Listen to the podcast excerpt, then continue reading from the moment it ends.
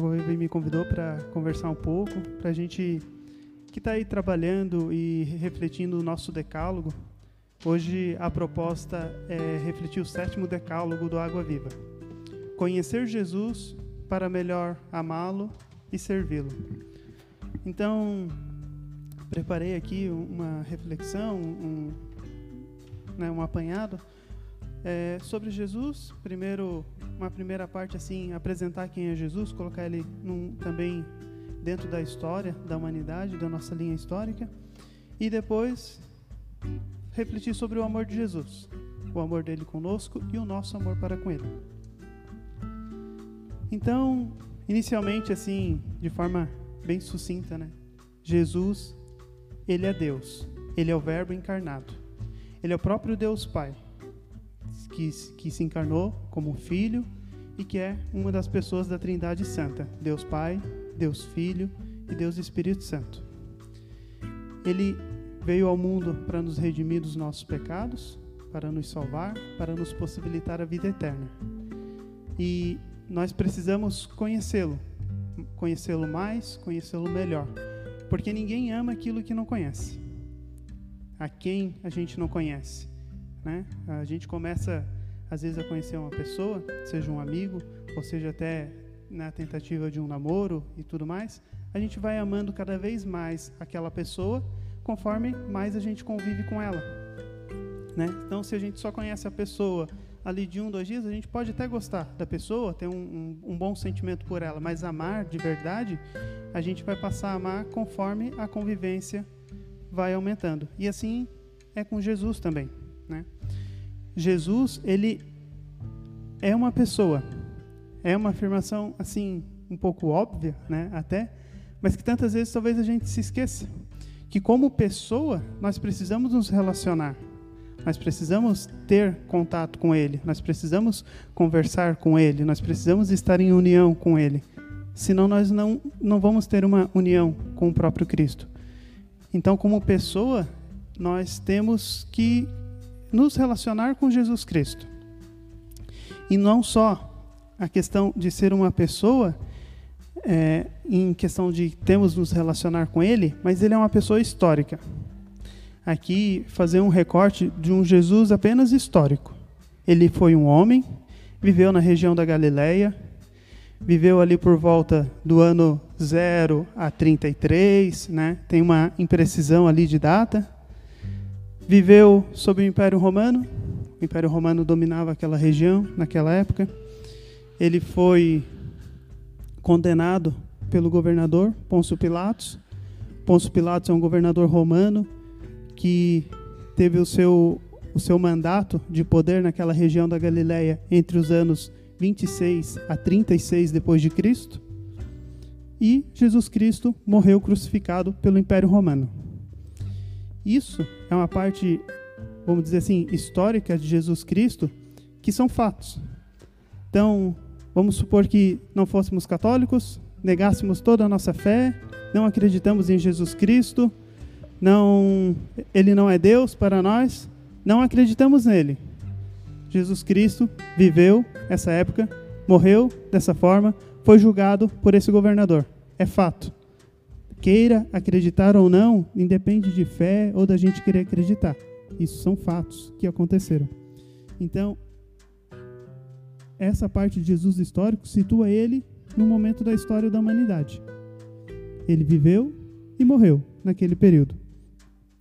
Até aqui tem um, uma certa imprecisão no ano. A gente tem os anos contados como antes e depois de Cristo vem uma contagem regressiva até o nascimento de Jesus, como uma espera pelo próprio Messias, né? parece uma, uma, contagem regressiva de expectativa do Messias que vai chegar. Então temos a contagem regressiva, vai diminuindo, zero.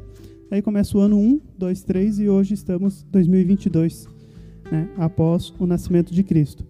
Mas quando foi feito esse cálculo, ele teve uma imprecisão, não se tem aí exatamente. Então, a igreja sabe dessa imprecisão, todos sabem dessa imprecisão né, dentro do, do clero, mas não se tem a certeza da data certa. Hoje se estima que seja entre 7 a.C. a 4 a.C., o nascimento do próprio Jesus. Então, o julgamento dele por Pôncio Pilatos foi entre 26 depois de Cristo e 29 depois de Cristo. Se foi em 26, foi no primeiro ano do mandato de Pilatos. Se foi em 29, já estava no terceiro ano do governo dele, que durou 10 anos. Então, isso situa Jesus Cristo na história. Os historiadores confirmam, sejam ateus, sejam religiosos, ele viveu, ele existiu, ele foi um homem, morreu crucificado. Mas para nós, Jesus Cristo não é só isso. Né? Quem é Jesus Cristo, de fato? Essa pergunta foi feita pelo próprio Jesus. No Evangelho, em Mateus, tem um versículo em que ele fala: Quem dizem os homens ser o filho do homem? E ali os discípulos colocam, trazem a resposta do povo. Uns dizem que é Elias, outros que é João Batista, um dos profetas. E Jesus daí emenda a pergunta: E vós, quem dizeis que eu sou? E ali Pedro então toma a frente dos, dos discípulos e responde: Tu és o Messias, o Filho do Deus vivo. Essa é a pessoa de Jesus para nós. Ele é o Messias, o Salvador, o Filho do Deus vivo, o próprio Deus, concebido pelo Espírito Santo, nasceu da Virgem Maria. Ele não é um símbolo de Deus, ele não é um representante de Deus aqui na terra. Ele é o próprio Deus. É? Jesus não foi um profeta, não foi um ser iluminado, um ser de luz, um anjo, alguém superior. É claro, ele é muito superior por ser Deus, mas no sentido raso da palavra, um ser superior. Ele é Deus. Ele é Deus, criador do mundo. Alfa e ômega, início e fim. Ele é o próprio Deus. Ele é a verdade. Ele é o Verbo que se fez carne. E durante a vida terrena, que Jesus viveu aqui em torno de 33 anos, ele mesmo se apresentou. No Evangelho de São João, existe sete eu sou. Jesus fala sete vezes naquele evangelho, eu sou. E ele traz uma definição dele próprio. Então, eu trouxe essa, esses sete eu sou Primeiro, sete como um número da completude, um número da perfeição, é um número que tem uma simbologia bíblica. E Jesus mesmo se, mesmo se apresenta para nós. O primeiro eu sou Jesus, ele diz: Eu sou o pão da vida. Jesus ele se apresenta para nós como um pão, como um alimento, mas não é um alimento que sustenta o nosso corpo, um alimento que veio para sustentar o nosso espírito, a nossa alma, para nos fortalecer na fé. É, e, e, esse alimento que, que sustenta a nossa alma, que é o Cristo, é a própria verdade. Cristo, ele também vai se apresentar como a verdade, e ele é a verdade. Ele é o absoluto. E comungar, se alimentar de Cristo, nessa, nesse alimento espiritual, significa assimilar o seu amor e o seu exemplo na nossa vida. Esse é o primeiro eu sou que Jesus mesmo se apresenta. O segundo eu sou que Jesus revela para nós no Evangelho é eu sou a luz do mundo. Jesus ele se apresenta então como luz e vem nos iluminar sob a luz da fé. Nós necessitamos da luz para enxergar fisicamente. Né? Se a gente apaga todas as luzes dessa igreja e apaga-se todas as luzes ao redor, fica escuro, não vemos nada, é tudo trevas. Então Jesus traz a luz para que nós não caiamos nas trevas do erro, do pecado, da ignorância e que nós tenhamos a luz, a luz da fé, a luz da razão, para compreender bem a nossa vida, para alcançar a vida eterna, conhecer os mistérios de Deus e assim é, nos salvar um dia, né? E nós não precisamos caminhar nas trevas, por mais que muitas vezes isso aconteça. Se a gente está caminhando na nossa vida em algum momento no escuro, não é porque Jesus está nos colocando nas trevas ou algo do tipo. É porque nós não estamos buscando a Jesus. Nós estamos tomando um rumo, um caminho diferente, ou até contrário ao dele. E por isso, então, aí a gente anda nas trevas e acaba andando no erro, e tudo mais. Outros dois, eu sou, eles andam um pouco juntos. Jesus fala, eu sou o bom pastor e eu sou a porta. Aqui tem primeiro um contexto para entender essa palavra, essa metáfora que Jesus usa para se apresentar, que naquela época os, pastores de ovelhas eram nômades. Então, eles andavam com o rebanho deles por toda parte, eles não tinham um local fixo. Quando vinha o inverno, que era muito mais frio, então, aí eles recolhiam as ovelhas numa espécie de curral ou redil, né, uma, um cercado, e ali eles ficavam com as ovelhas porque estava frio. Só que esses redis, esses currais, eles eram de uma cerca muito simples, uma porta muito fajuta, por assim dizer. Então, os próprios pastores, para proteger aquelas ovelhas que estavam ali sob o cuidado dele, eles se deitavam na frente da porta, para que eles impedissem aquela porta de abrir, de alguém entrar, de uma ovelha sair. Então, nesse contexto histórico que ali naquele momento do discurso de Jesus todos entenderiam, ele fala: Eu sou o bom pastor, eu sou a porta. Na questão de ser a, a porta, Jesus não está falando de um, de um redil de, um, de ovelhas, né? de um cercadinho de ovelhas. Mas esse cercado representa a própria igreja, todos nós. Né? As ovelhas é todo o seu rebanho que depois da morte dele ele coloca sob os cuidados principalmente de Pedro, né, como primeiro papa, apacenta as minhas ovelhas e de todos os discípulos que são hoje os, é, sucedidos pelos bispos da igreja. E também nesse trecho do Evangelho, Jesus se apresenta como o bom pastor que vai nos levar a, a verdes pastagens, que traz o sentido da vida eterna, do céu. Então ele vai nos conduzir deste mundo para o mundo eterno, para o céu. E Cristo, ele é a única porta de entrada no céu. Ele é a porta de entrada, não há outra, e qualquer outro que se apresente como porta de entrada do céu, como o Cristo, como o Salvador, ele não é o pastor. Ele é o ladrão aquele que entra no redil das ovelhas pela cerca. Ele não, ele não passa pela porta. Ele é aquele que só busca os interesses próprios, não quer o bem das ovelhas. Então Jesus, ele é o único verdadeiro Cristo, o único verdadeiro bom pastor, a única e verdadeira porta para alcançarmos o céu. E Jesus, ele já começa a se apresentar nessa metáfora, né, vamos assim dizer, nessa como o bom pastor, e ele já coloca ali os primeiros sinais da missão dele. O bom pastor dá a vida por suas ovelhas.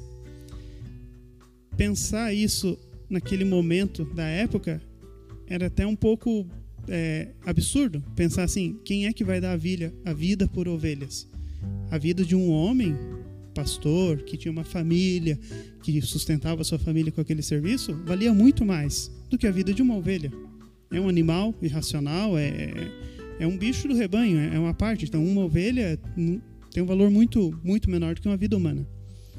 Mas ali ele traz essa figura do bom pastor que dá a vida por suas ovelhas, na verdade, falando de nós e não da nossa vida física a vida de Cristo, que é o bom pastor, a vida do próprio Deus, ela vale pela nossa salvação. Ele doa a vida dele por uma só alma nossa, pela minha salvação, pela salvação de cada um. Então, ele já apresenta ali e começa a é, mostrar para o povo, para os discípulos, qual era a missão dele, que era de dar-se totalmente pela nossa salvação. Um outro eu sou que Jesus apresenta no Evangelho de João é: Eu sou a ressurreição e a vida. Jesus ele se apresenta como ressurreição e vida naquela ocasião em que ele ressuscita Lázaro. Ele recebeu o recado ali, o aviso de que Lázaro estava muito doente. Lázaro era um amigo muito íntimo de Jesus. E ele ainda se demora, leva uns três, quatro dias para chegar lá onde Lázaro vivia. Chegando lá, as irmãs dele, Senhor, nosso irmão morreu. Se tivesse chegado antes, terias o curado. E ali Jesus fala: Eu sou a ressurreição e a vida. É, Maria, que tinha é, Marta e Maria, as irmãs de Lázaro, Maria, que tinha muita fé, ela até fala: Eu sei que ele vai ressuscitar no fim dos tempos. E ela acreditava em toda a fé e ela conhecia os ensinamentos.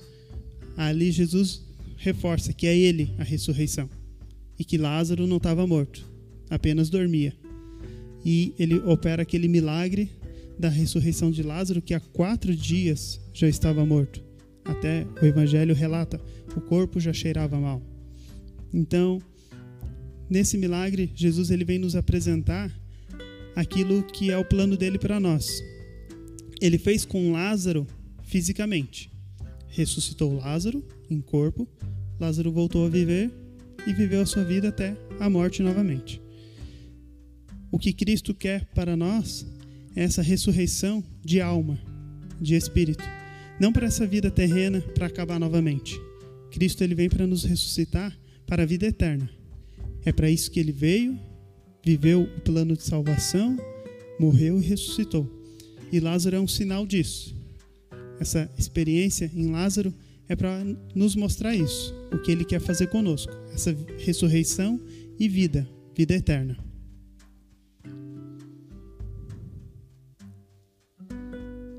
E aqui da ressurreição de Lázaro para a ressurreição de Jesus, tem uma diferença bastante interessante. Porque Jesus ressuscitou, narrado ali no Evangelho, é, uma menina, filha, filha de Jairo, um, um, rapaz que não tem nome, mas é o filho da viúva, que ele encontra o cortejo que estava indo para o funeral para colocar o menino na sepultura e ele ressuscita o menino ali, no meio do, do povo todo, e ressuscita Lázaro. Só que todas essas ressurreições é simplesmente voltar à vida. A pessoa tinha morrido, ela volta à vida, continua a viver uma vida humana e morre de novo. Essas pessoas não ficaram eternamente vivas. O, apesar do evangelho não narrar, Lázaro depois morreu né, e todos esses outros dois também morreram. É diferente com Cristo. Cristo ele ressuscitou já em corpo glorioso. Ele não, não foi simplesmente voltou a viver. Cristo ressuscitou em glória o corpo dele já é glorioso, já é eterno. Então, Cristo ele traz uma ressurreição perfeita, né? não a ressurreição que igual a de Lázaro. Um, um outro eu sou que Jesus apresenta no Evangelho de São João é bastante conhecido do Água Viva, que é o nosso lema. Eu sou o caminho, a verdade e a vida. Aqui Jesus se apresenta como o único caminho de salvação, o único caminho que nos leva para o céu, que nos conduz a Deus. Ele, sendo o próprio Deus, é o caminho que nos conduz a Deus. Ele é a verdade, verdade absoluta, sólida, o verdadeiro pastor, o verdadeiro salvador. E é nele que deve estar centrada e fundada a nossa vida, a nossa fé. Cristo tem que ser o centro da nossa fé. Ele que é o nosso Salvador. E Ele que pode nos levar à verdadeira vida, a vida eterna. Essa vida eterna, Deus, Ele já nos permite experimentar aqui, de forma oculta, dentro do nosso coração, da nossa alma. Mas é uma vida que Ele quer nos revelar, para depois da nossa morte terrena, na vida eterna e ser então manifesta, luminosa na glória de Deus.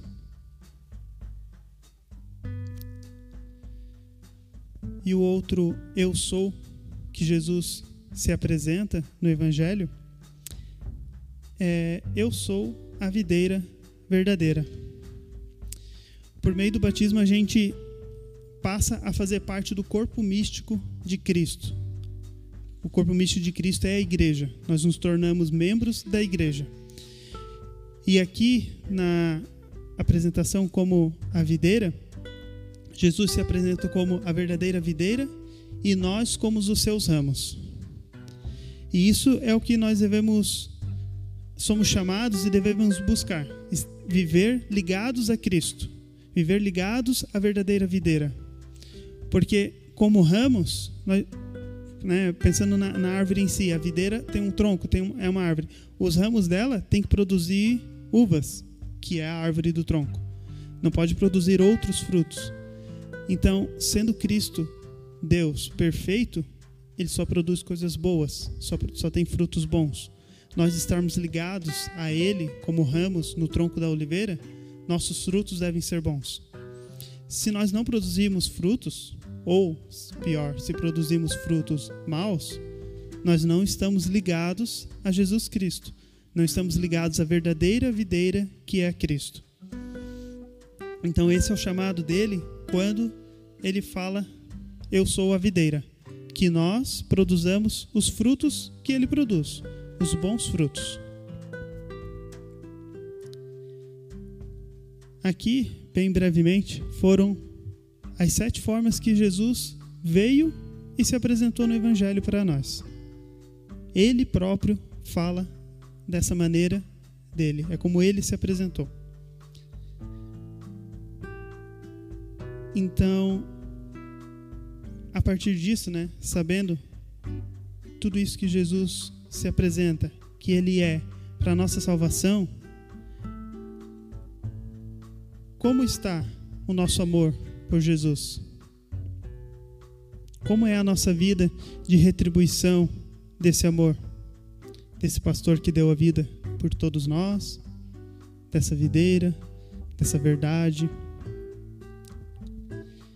E Jesus ele viveu uma vida terrena que foi um verdadeiro plano de amor e salvação por nós. O plano de Jesus da nossa salvação não era apenas morrer e ressuscitar. Às vezes parece que o plano era esse: era chegar na cruz, morrer, ressuscitar e mostrar que Ele é Deus, que Ele é o Senhor da vida, que Ele é que tem o poder de determinar quando Ele vive, quando Ele morre. Mas não era esse o plano, simplesmente. Se bastasse para a nossa salvação Jesus morrer, Ele poderia ter se deixado morrer quando menino quando Herodes mandou matar todas as crianças, todos os meninos menores de dois anos, o anjo anunciou, falou para José: foge com o menino para o Egito, para protegê-lo. Jesus poderia ter se deixado morrer ali, ressuscitado como criança e teria completado. Mas o plano não era esse. O plano era se revelar. O plano era nos ensinar, mostrar o caminho de salvação, mostrar o caminho da vida eterna. Então, por isso Jesus vive toda aquela vida oculta dele, vive a vida pública, se revela para nós, prega o evangelho, anuncia a boa nova, faz sinais e milagres para que todos pudessem acreditar e assim realiza o nosso o plano da nossa salvação. Aí sim, ao final, se entregando inteiramente, de todo o corpo, até a última gota, na cruz para nos salvar. Só que antes de Jesus morrer na cruz, inclusive vamos viver isso né, daqui duas semanas, mais ou menos, que a gente vai estar na Semana Santa e celebrando. Jesus, ele quis se deixar inteiramente a nós. Jesus viveu, cresceu, morreu, mas ele continua vivo, porque ele ressuscitou. E hoje ele não vive num céu distante, mas ele se deixou próximo a nós. Ele se fez alimento, ele instituiu na Quinta-feira Santa, na Santa Ceia, antes de ser preso, antes de ser julgado, a Eucaristia. E ali na Eucaristia, Jesus disse: É o meu corpo, é o meu sangue. Eucaristia não simboliza Jesus, não é uma recordação de Jesus. Eucaristia é o próprio Jesus é aquele homem que andou, viveu aqui na terra, ressuscitou, andou sobre as águas, foi crucificado. Aquele homem inteiro, ele está presente na Eucaristia. Ali no sacrário, né, atrás aqui de mim é o próprio Cristo que vive. Não é um pedacinho de Cristo, não é meia dúzia de células, é Ele como todo. É Jesus. São Bernardino de Siena, ele falando da Quinta-feira Santa, ele diz assim: que Jesus, naquele excessivo ardor, quando estava disposto a morrer por nós, via-se coagido a uma obra ainda maior, a qual realizara por nós, dar-nos seu corpo como alimento. Aqui tem uma frase também muito interessante de Santo Tomás, que ele diz que quando dois, aqueles que se amam, sendo dois, desejam tornar-se um só. E é nesse amor, nesse desejo de se tornar um só conosco, que Jesus se fez alimento e se deixou na Eucaristia para nós. Para conosco, a cada Santa Missa que a gente celebra, que a gente vive, estar em total comunhão com a gente, em total união com a gente e conosco ser um só. Vejamos que grande privilégio que nós temos de ter o Deus universo, o Criador do céu e da terra, o Todo-Poderoso, ali, tão próximo. Né? Muito, todos aqui acho, participaram da missa agora há pouco, aqui dentro em total união com o nosso corpo. Se a gente parar para ver, no Antigo Testamento, Moisés, Abraão, Noé, nenhum deles tiveram esse privilégio. Eles não conheceram Deus em vida aqui na terra. Só depois eles morrerem e partirem para a vida eterna. E nós temos esse privilégio. E pensando nisso, quando fui, fui lendo esses trechos, me veio à cabeça quantas vezes a gente se aproxima da Sagrada Eucaristia como se fosse qualquer pessoa ou qualquer coisa, só um pedacinho de pão, sei lá, como minimizar, mas assim, o que às vezes se passa na nossa cabeça, né? Ah, vou entrar na fila da comunhão, todo mundo foi, e a gente vai ali, de repente, com a cabeça em outro lugar, pensando no que tem que fazer amanhã, pô, segunda-feira, amanhã vou acordar cedo, vou fazer isso, aquilo, aquilo. E está ali comungando o Cristo. Aquilo que todos os profetas do Antigo Testamento desejaram, anunciaram e pregaram. Nós temos a oportunidade de viver aqui, de experimentar, de estar em perfeita união.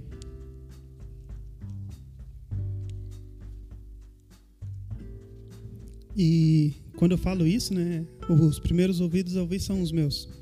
Quantas vezes numa missa a gente está distraído, a gente às vezes está até no celular, ou está realmente preocupado nessa vida corrida que a gente tem, que a gente leva, e pensando em outras coisas, em vez de focar em Cristo.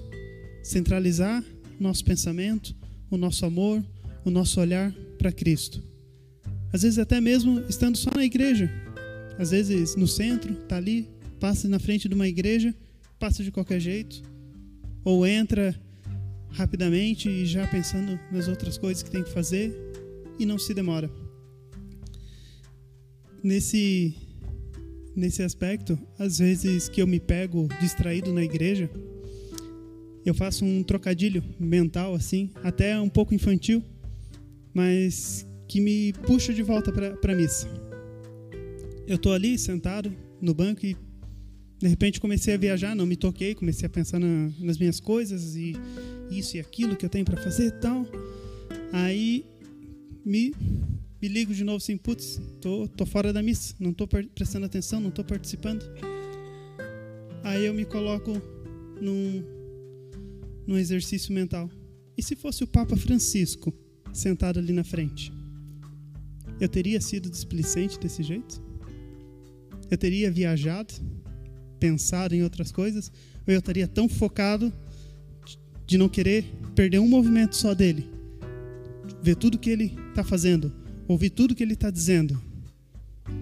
Imaginem agora, se o Papa Francisco estivesse ali, como não estaria cada um de nós aqui, além de felizes, concentradas em querer ouvi-lo, em querer vê-lo, em não perder nada. E por mais que o Papa seja vigário de Cristo, nosso sumo pontífice, ele é muito, muito, muito menor que Cristo. E às vezes a gente não dá esse valor ao próprio Cristo. Mas é um trocadilho singelo, até bobo, mas que muitas vezes me puxa de volta a prestar atenção e a perceber o, quão, o quanto desligado eu estou. Queria também partilhar aqui com vocês uma, uma outra experiência que me fez pensar muito nessa falta de fé, às vezes, que a gente tem, ou de valor que a gente dá para a Sagrada Eucaristia. Porque ali é o próprio Cristo que está presente. No, no ano que eu tive passeando em Roma, eu tive a experiência de conhecer a Escada Santa. A Escada Santa é aquela escada que estava no Palácio de Pôncio Pilatos, lá na Galiléia, lá na, na Judéia, né? E, e ele subiu aquelas escadas para ser julgado, foi açoitado, voltou ao palácio ali de Pilatos como a gente tanto encena, né, tantas vezes. Jesus vai, depois ele volta, e ele subiu e desceu aquelas escadas. Depois foi crucificado e teve todo, toda a continuidade.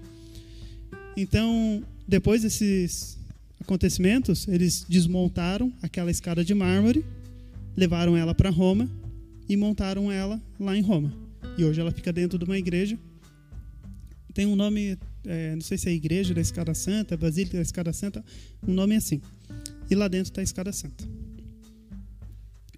Então eu estava lá passeando, a gente até é, não sabia que ela ficava lá e, e, e, dessa relíquia tão, tão importante. Descobrimos ali por um acaso, estava próximo, ouvimos pelo GPS, fomos, entramos e estava ali a escada, grande. É, eu não me lembro assim, eu cheguei a contar os degraus aquela vez, eu não me lembro exato, mas dá em torno de dois andares, se eu não me engano. Só que é uma escada reta. Uma, não, ela não faz L's que nem os prédios fazem. É uma escadona reta. E, e é uma escada que a gente não pode subir de pé. Se quiser subir é só de joelhos. E eu tive essa experiência. E como foi emocionante tocar aquele mármore que o Cristo tocou. Quando eu ia subindo de joelhos, meu, e o joelho ia tocando a minha pele, tocando aquele eu pensava: o sangue de Cristo tocou isso aqui. Os pés machucados de Cristo tocaram essa pedra aqui. Ia subindo chorando. O que ficou lá foi meu, meu joelho e minhas lágrimas. Fazia pocinha em algumas coisas assim. E subi, eu e a Ivana, né, os dois, assim, chorando, chorando, chorando, chorando. Desidratamos na subida porque Cristo tocou aquilo ali, estava emocionado. E assim, é uma experiência incrível. Mas depois de viver tudo isso lá dentro, depois de passar toda a euforia, a alegria, eu pensei: putz, eu toco Jesus Cristo todo domingo e eu não fico assim. Eu dou mais valor a uma escada de dois mil anos, restaurada já diversas vezes, que Cristo tocou e não fico assim diante da Sagrada Eucaristia? Não fico assim ao tocar o próprio Cristo? E foi uma reflexão que eu comecei a carregar assim para mim, né? E mesmo assim, é, quantas vezes eu não me vejo e não me pego distraído numa Santa Missa, numa adoração que a gente sempre tem a graça de vivenciar aqui no nosso movimento. E parece que é só mais uma, parece que é rotineiro. E a gente acaba meio que banalizando a presença de Cristo na nossa vida. Por isso é importante, ao conhecer Jesus, saber a importância dele, saber quem ele é, que a gente tenha plena convicção, fé, de que ele está presente ali.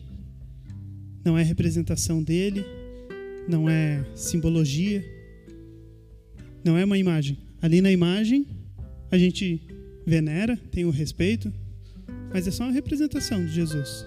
A Eucaristia não é.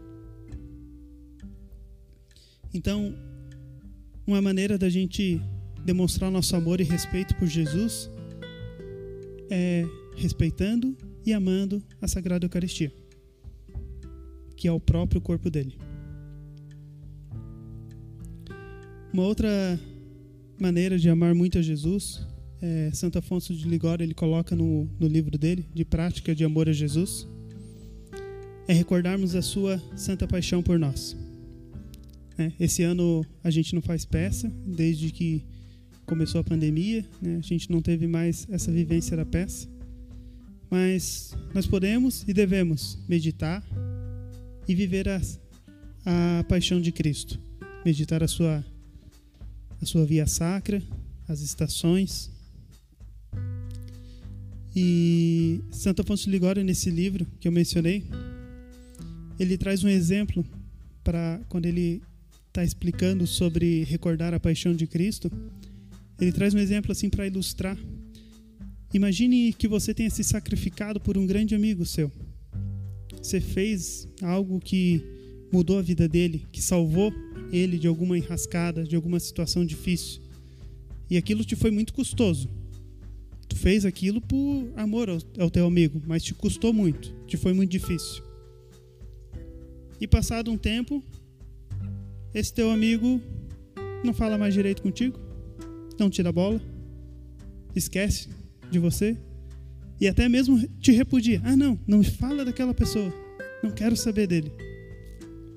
O quanto a gente não ficaria aflito, chateado com essa situação, com essa ingratidão? É o mesmo que acontece com Jesus. Da nossa parte, quando a gente esquece do grande sacrifício que ele fez por nós, de não ser grato a ele, não recordar, não viver aquilo que ele ensinou e assim não retribuir aquele amor dele na, na sua santa paixão. Se não me engano, no nosso retiro foi o Padre Hélio que falou uma frase mais ou menos assim: que se a gente não segue os ensinamentos de Cristo ou não vive o que ele nos ensinou, de nada valeu a santa paixão. Então, Santo Afonso Ligório traz isso, uma prática de viver esse amor, de amar Jesus Cristo é sempre se recordar da sua paixão. Sempre trazer ela à nossa mente, refletir e viver de acordo com ela, de acordo com os ensinamentos dele. E faz uma semana que a gente teve esse retiro, né? E que foi justamente esse o tema da paixão de Cristo. Refletimos ali no final de semana as estações, cada pregação em cima delas.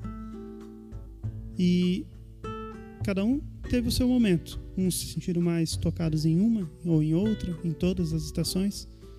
E como isso mudou a nossa vida? Como foi essa semana de quarto dia de retiro? Esse quarto dia que sempre dura. Continuamos lembrando daquilo que a gente viu e ouviu no retiro, lembrando que Cristo morreu por nós, lembrando de todo o seu amor, lembrando de tudo que ele fez por nós. Peraí que apagou aqui. Aqui são duas maneiras que, que eu quis destacar de prática de amor a Jesus. Duas maneiras que, que eu me vejo é, às vezes falhando muito, mas que eu acho muito importante, que traz para mim um, um verdadeiro é, viver amor, o amor de Cristo na Sagrada Eucaristia e refletindo a sua paixão. Mas temos outras maneiras de é, demonstrar e viver o nosso amor por Jesus. A vivência e a prática dos sacramentos, ter uma vida sacramental, como diz a nossa própria mística. O amor e o serviço à igreja, à comunidade, a igreja é o corpo de Cristo. Então, se amamos a igreja, se servimos, nos doamos em pastorais, ministérios, pela igreja, é a Cristo que a gente está fazendo isso. O amor ao próximo, que o próprio Cristo falou: Amai-vos uns aos outros como eu vos amei. E esse amor ao próximo, principalmente naqueles mais necessitados, os mais vulneráveis, os mais frágeis, aqueles que mais precisam. Além das práticas que o nosso movimento também nos convida ali pela mística, que é a leitura orante da Bíblia, o terço diário, entre tantas outras maneiras. É, são maneiras que a gente tem de nos relacionarmos com Deus, de retribuirmos o seu amor, de amar a Jesus Cristo. E esse é o caminho da salvação. O caminho de santidade ele consiste em amar a Deus. Sem amor, nada seria. Como disse São Paulo naquela carta a Coríntios, de nada adiantaria. Então, a gente conhecer Jesus, conhecer os seus ensinamentos, estudar a doutrina da igreja, rezar, jejuar, dar esmola, fazer tudo. Se não for para amar mais a Jesus, para retribuir o nosso amor a Jesus, não vai ter valor, não vai nos levar à salvação. Queria. E. E tudo isso que a gente faz, todas essas práticas, elas têm que sempre estar centradas nesse amor. Eu quero amar mais a Jesus. Eu quero que Jesus seja o centro da minha vida. Esse é o caminho que a gente deve buscar. Jesus se encarnou, viveu como homem, sofreu, padeceu, morreu uma morte terrível, ressuscitou e se deixou por inteiro em uma partícula de pão, para que nós não ficássemos longe dele, para que a gente sempre pudesse estar perto dele. Então que a gente sempre busque, principalmente em cada comunhão, essa perfeita união com Cristo e ter Cristo como centro da nossa vida.